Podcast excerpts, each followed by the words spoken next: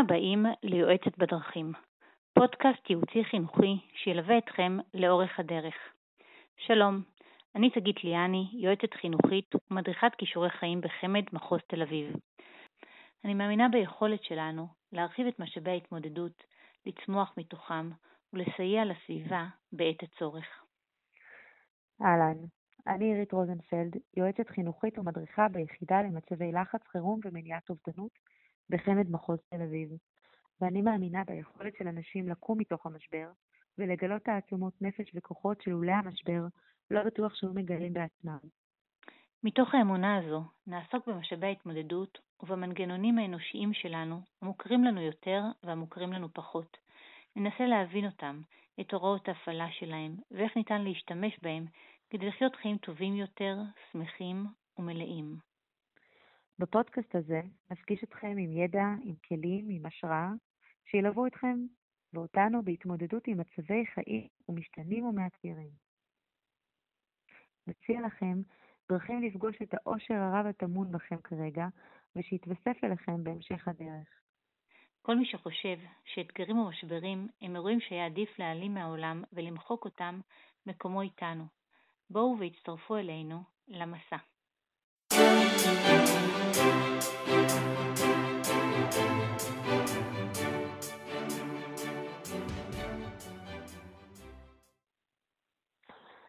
שגית, תגידי, אני חייבת לשאול אותך, את מאלה שרואות את האור בקצה המנהרה, או מאלה שלא רואות את הסוף?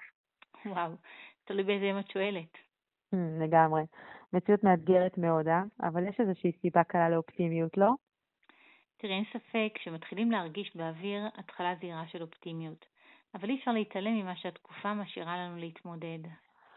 וואו, אני מרגישה שזה לגמרי כזה כמו צונאמי כזה, שהוא מגיע, מכה בעוצמה, אי אפשר לראות כלום, בטח לא למרחקים, ורק אחרי שהוא עובר אנחנו מתחילים לראות ולאמוד את הנזקים שהוא משאיר. אבל בכל זאת, שגית, ככה, ביני לבינך אף אחד לא שומע. אנחנו יועצות בבית ספר, מי לדעת איך הכי נפגע? תלמידים, מורים, מורים? וואו, שאלה לא הוגנת בכלל. בכנות אני אגיד לך שאני חושבת שזה פוגש את כולנו. אין מישהו מבין כל השותפים בבית הספר שלא נאלץ להתמודד עם אתגרים שאם רק נתחיל לדבר עליהם, נצטרך סדרה שלמה של פודקאסטים רק על זה. Hmm, ברור, אין ספק, זו תקופה מאתגרת לכולם. אני שמה רגע בצד את התפקיד שלי כיועצת, ואני רוצה להגיד לך שלי באופן אישי כאימא, היה ממש לא פשוט. זה מקום מאוד מאוד מתסכל. תחשבי על זה ככה שבסופו של דבר הורים הם לא מורים, הם לא הוכשרו לכך, ופתאום ככה הם אה, מוצאים את עצמם, את עצמם לצד כל עומסי החיים שלהם, האחרים, הם צריכים גם להיות המורים של הילדים שלהם. לא, לא על כולם זה מתאים. נכון, אבל אני חושבת שלא משנה באיזה כובע אתה, כשאתה משקיע את המשאבים שלך בצורה שהיא לא יעילה לך, זו חוויה שהיא מאוד מתסכלת. כן, אמרת חוויה לא יעילה. זה ממש מזכיר לי ככה את הסיפור הידוע על חכמי חלם, אם את מכירה, שככה במרכז העיר יש גשר ארוך, מיוחד, יפה, והוא ככה שימש את התושבים אה, למעבר, ויום אחד ככה התגלה בעיה לא פשוטה. אה, במרכז הגשר אה, נפער חור גדול, והעוברים והשבים שככה היו צועדים להנאתם על הגשר היו פשוט אה, נופלים ומועדים ונופלים לתוך תהום עמוקה. ואז ככה התכנסו החכמים והמפולפלים שבחכמי חלם, וככה יש לנו שבעה ימים, שבעה לילות, ככה לחשוב איך לפתור את הבעיה שנוצרה.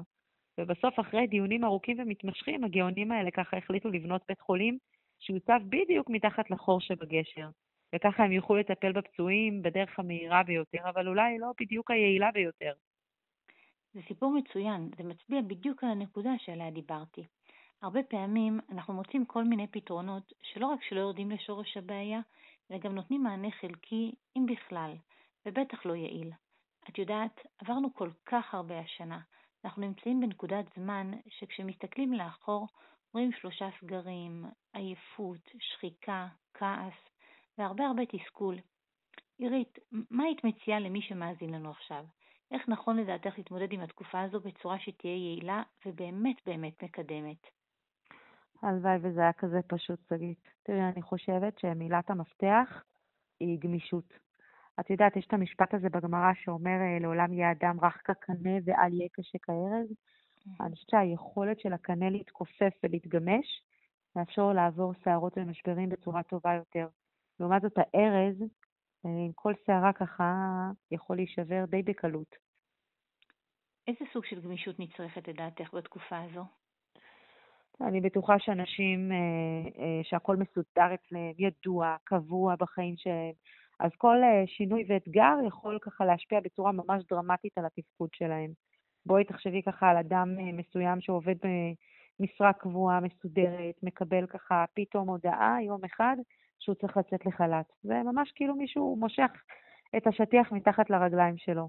ודבר כזה ממש יכול להוציא מאיזון, ולפגוע לגמרי בתפקוד של אותו בן אדם, ובטח בתחושת המסוגלות שלו.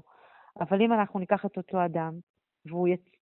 יצליח ככה לייצר בתוך המציאות שנכפתה עליו אלטרנטיבות חדשות, אז אני בטוחה שהדברים אה, ייראו אחרת.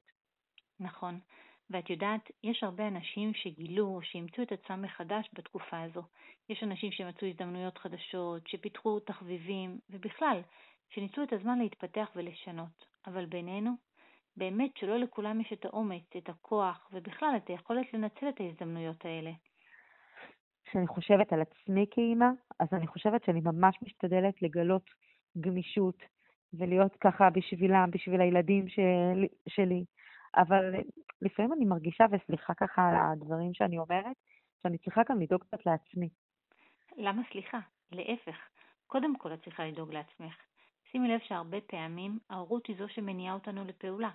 כשאנחנו מחזיקים בתפקיד הזה, אנחנו מוכנים לעשות המון, אבל כשזה מגיע לעצמנו ולרווחה הנפשית שלנו, זה מרגיש לנו בזבוז. תשמעי, אנשים לא אוהבים uh, להיות מרוכזים בעצמם. נכון, אבל דווקא לדאוג לרווחה הנפשית של עצמנו, זה בעצם מה שממלא אותנו, זה מה שעוזר לנו להיות הורים טובים יותר. תחשבי, איך תהיי אימא טובה אם לא תהיי שמחה, אם לא תהיי נינוחה או רגועה?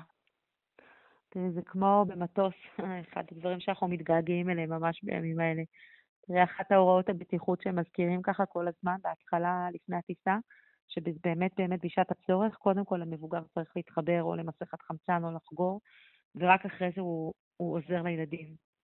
ממש כך. אני חושבת שזה יושב על העיקרון הזה, שאם אנחנו באמת רוצים להיות עבור הילדים שלנו, אנחנו צריכים לדאוג קודם כל, או אפשר לומר גם לעצמנו.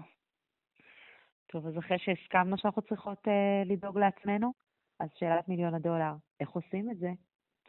וואי, זו באמת שאלה טובה, ואני חושבת שאין עליה תשובה אחת.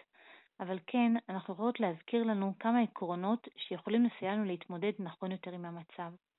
ואת יודעת, אני חושבת שאחד האתגרים הגדולים שלנו בימים אלה, כדי לדאוג לעצמנו, לסביבה, למשפחה ולילדים, הוא להיות בשמחה. במיוחד היום, כשיש לנו לכאורה הרבה סיבות למה לא. את יודעת, רבי יצחק לוי עם ברדיצ'וב אה, אומר שהוא בעצם מבחין בין שני סוגים של צער ושני סוגים של שמחה. הוא אומר שיש צער של אדם שמצטער על תקלה או על אבדה שאירעה לו, אבל יש גם צער של אדם שמצטער על הימים שעוברים, בודק את המעשים שלו, שואף לתקן ולהתפתח. הצער הזה הוא בעצם מקור של ברכה לאדם, כי הוא נותן לו כוח, הוא מעורר אותו להיטיב את הדרך. ככה זה בעצם גם לגבי השמחה. יש שמחה שאין בה טעם ולא ריח. השמחה הזו היא קצת ריקה, יש בה עונג רגעי. מצד שני, יש אדם ששרוי בתוך שמחה של טוב טעם ודעת, וזה בעצם כמו אדם שמתמודד עם איזשהו קושי מהותי, ולמרות שהעולם שלו נחרב, הוא עדיין מתפלל לשם ומקווה שימלא לו את חסרונו. כך בעצם עם הרבה כוח של תקווה, של אמונה ושל ביטחון, הוא מתחיל לבנות את החיים שלו מחדש. ועל כל אבן ואבן שהוא מניח, הלב שלו מתמלא שמחה. את אומרת פה שני סגי, אה, דברים ככה מאוד מאוד מעניינים. קודם כל, אחד, שלצד השמחה, שהיא ככה כוח מניע אדיר אה, לפעולה, יש גם את העצב ואת הצער, שגם הוא יכול להיות כוח מניע אה, אה, לפעולה. ובאמת השאלה היא איך אתה בוחר להסתכל באמת על הדברים. הדבר השני המעניין שאני ככה, שאת אמרת, אני חושבת על זה שלכל אדם יש גם מצפן וגם דלק. קודם כל, כל אדם עסוק באמת תמיד באיזשהו חיפוש תמידי אחרי איזשהו מקום, מקור של טוב, מקור של שמחה, שזה באמת המצפן הזה, שככה מוביל אותנו. אבל אנחנו גם זקוקים לדלק, למשהו שככה ימלא אותנו, שייתן לנו כוח. כל הזמן אנחנו ככה צריכים לתדלק אותו. תראי, בכל מקרה, לשמחה בטוח יש השפעה משמעותית על החיים שלנו. אפילו עד כדי שלפעמים זה נשמע ככה כמו איזה מילת קסם כזאת. זה איזושהי נטייה טבעית כזאת להיות בשמחה, זאת שאיפה, שאיפת, שאיפת חיים. נכון. ואת יודעת, לפעמים באמת מתגנבת לי מחשבה של די, מיציתי, או דאגה של מה יהיה ביום שאחרי. אבל אני נזכרת שהרב קרליבך אמר שההבדל בין עצבות לשמחה הוא מאוד מאוד פשוט. כשאת בעצבות עולות בך מחשבות של מה אני אעשה מחר, או מה אני אעשה עוד כמה שנים, כשלמעשה אנחנו צריכים להתמלא בשמחה אמיתית מהרגע הנוכחי. אחר כך כבר נדע מה לעשות ברגע הבא. ואם חושבים על זה, השם באמת נותן לנו את הרגע הזה. הוא לא נתן לנו את מחר, אז ברור שלא נדע מה לעשות מחר, כי עוד לא קיבלנו אותו. העצבות מתעסקת כל הזמן במה שאין לנו. אין לנו די כסף, אין לנו עכשיו את המחר, אין לנו את מה שאנחנו רוצים או צריכים. לכן חשוב שנתמקד בכאן ועכשיו. וואו, תראי, חשוב שאנחנו נחווה את החיים במלוא, במלואם. אנחנו באמת אה, אה, עסוקים כל הזמן בפלאפון, שליחת הודעות, מיילים. ככה לא תמיד אנחנו באמת פנויים, לא לילדים, לא לבית, לא לבן הזוג, ובסופו של דבר זה באמת משפיע על מערכות יחסים.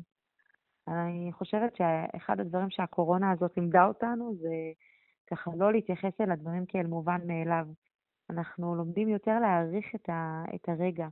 אנחנו ככה פותחים עיניים ואנחנו פתאום מבינים, לצערי הרב, רק כשחסר משהו, אז אנחנו פתאום מבינים את הערך שלו. אנחנו מבינים מה זה להיות עם יחד, עם משפחה, עם אדם קרוב, עם סבא סבתא, לשמוע את הצחוק של הילדים, את הקרבה, את המגע הקרוב, טעם וריח, ליהנות ממאכל טוב, אה, להיות מודעים ככה לדברים הקטנים, למצוא את ההזדמנויות היומיומיות האלה וממש לשמוח בהם. זה בהחלט טיפ אה, מצוין, טיפ נוסף, והמשפחה היום ללא ספק תופסת יותר נפח. אנחנו מבינים שכשאנחנו נותנים, אנחנו למעשה גם מקבלים. אנחנו מרגישים חשובים, שייכים, אנחנו מרגישים שאנחנו משפיעים. אני חושבת שחשוב לשים לב למערכות היחסים בבית ולהרגשה הטובה של כל בני המשפחה, גם על חשבון הסדר והיעילות. עדיף להעניק תשומת לב לילדים אה, כשצריך, ולוותר על הצורך, את יודעת, בסדר קפדני, בתכנון מוקפד, של לוחות זמנים, של עמידה בהם. למעשה אפשר להבין שההחלטה איך לעבור את התקופה הזו בעצם תלויה לגמרי בידיים שלנו. וחשוב שנבחר לעבור אותה בשמחה, ונמצא נקודות טובות בעצמנו, במשפחה, בסביבה שלנו. נכון, זו באמת שאלה של מחירים. מה עומד מול מה? לפעמים עדיף לנו לבחור מה שנקרא את המלחמות שלנו ולא אה, להילחם על הכל, כי אז אנחנו נפסיד בכל החזיתות. בסופו של דבר, באמת כולנו רוצים חיים משמעותיים, ולפעמים אבל מה לעשות, דברים יוצאים משליטה, או לא הולכים טוב, ואז אנחנו מאבדים את האיזון ונכנסים ללחץ, ואז הוא מתגבר וממשיך לעלות עוד. מה, מה, מה עושים אז? נכון, במהלך היום, במיוחד היום, כשכמעט כולם בבית, ואין רגע דל, אין שגרה, אין מסגרת לימודים מסודרת, עלולים להיווצר מצבים של מתח, של חיכוכים. אם ננסה לדמיין את היום שלנו, נראה ש, שיש בו איזושהי רמת דריכות, ורמת דריכות שלנו במשך היום היא משתנה. אם רמת הדריכות שלנו תהיה גבוהה כל הזמן, אנחנו עלולים לחוות מצבים של כעס, של תסכול, וגם להפך, אם רמת הדריכות תהיה נמוכה לאורך היום, יהיה לנו פחות זמן, פחות דרבון, פחות מוטיבציה לפעול. לכן חשוב שנשמור על רמת דריכות יעילה, שלא תהיה אחידה לאורך כל היום. השליטה בעצם, אם חושבים על זה, מתאפיינת בעצם ביכולת שלנו לבחור מתי להחזיק ומתי לשחרר. אנחנו רוצים מאוד לוודא שהכל בסדר, ממש לפי הספר, לפי השעון, אבל בחיים האמיתיים הדברים לא באמת מתנהלים כך. הילדים רבים, המנהל בעבודה לא מרוצה, הבלגן בבית חוגג, ולא תמיד את מוצאת בעצמך את הכוחות להשתלט עליו. ואם כל הזמן נתעקש להחזיק, אנחנו עלולים להרגיש לחץ, חרדה, תסכול וגם אי ודאות. לכן אני חושבת שחשוב שנרפה, שנזכור שגם אם הדברים לא נעשים עד הסוף, זה הכי בסדר. ברגעים האלה, אני אישית מזכירה לעצמי שוב ושוב שהשליטה היא מצד אחד היכולת לקבל את המוגבלות שלנו כבני אדם, עם חולשות ועם אירועי החיים שלא תמיד כולם תלויים בנו. מצד שני, יש את האומץ לקחת אחריות על החיים שלנו, להתמודד, לגדול ולצמוח. את מדברת על גדילה, את יודעת איפה אני יכולה למצוא את הגדילה הזאת? אני לא פעם מסתכלת ככה על דמויות שמתמודדות עם אתגרי חיים לא פשוטים, ואני כל פעם ככה עומדת מהצד ונפעמת מתעצומות הנפש שלהם. אני ככה מוצאת בכלל שהרבה פעמים להסתכל על דמויות כאלה של השראה נותנות הרבה כוח.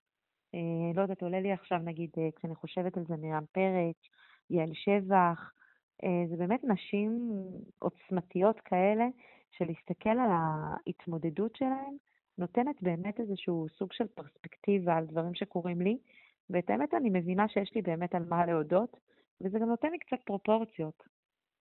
לגמרי, באמת נשים מלאות עוצמה.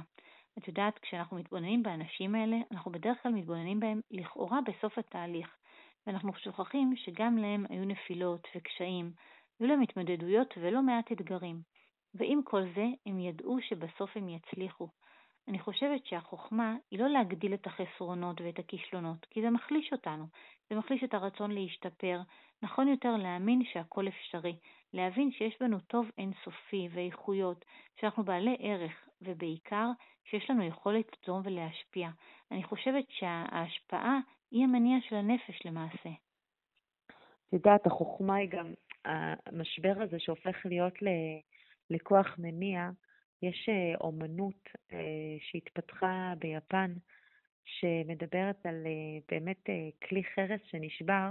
אם בעבר היינו ככה מעיפים אותו לפח ורואים בו כלי ריק וחסר תועלת, היום בעצם הם, דרך האומנות הזאת, הם הופכים אותו לכלי שבעיניהם הוא אפילו עוד, עוד יותר יפה ממה שהוא היה קודם, ולא על ידי העלמה של, ה, של השברים האלה.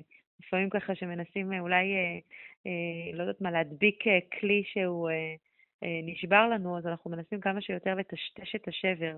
אבל דווקא באומנות הזאת הם לוקחים איזשהו דבק ככה צבעוני, אה, זהב, כסף, משהו שדווקא יבליט אותו, מתוך כאילו באמת מחשבה שהשבר הזה הופך את הכלי למשהו יותר, אה, ליותר, יותר יפה. אני חושבת שהסיטואציה הזאת שהאנשים האלה, אותן דמויות, נקלעו אליה, היא הולידה והוציאה מתוכם באמת את הכוחות האלה. זה לא, תראי, זה לא שהם לא היו אנשים עוצמתיות אה, גם לפני האירוע, כן?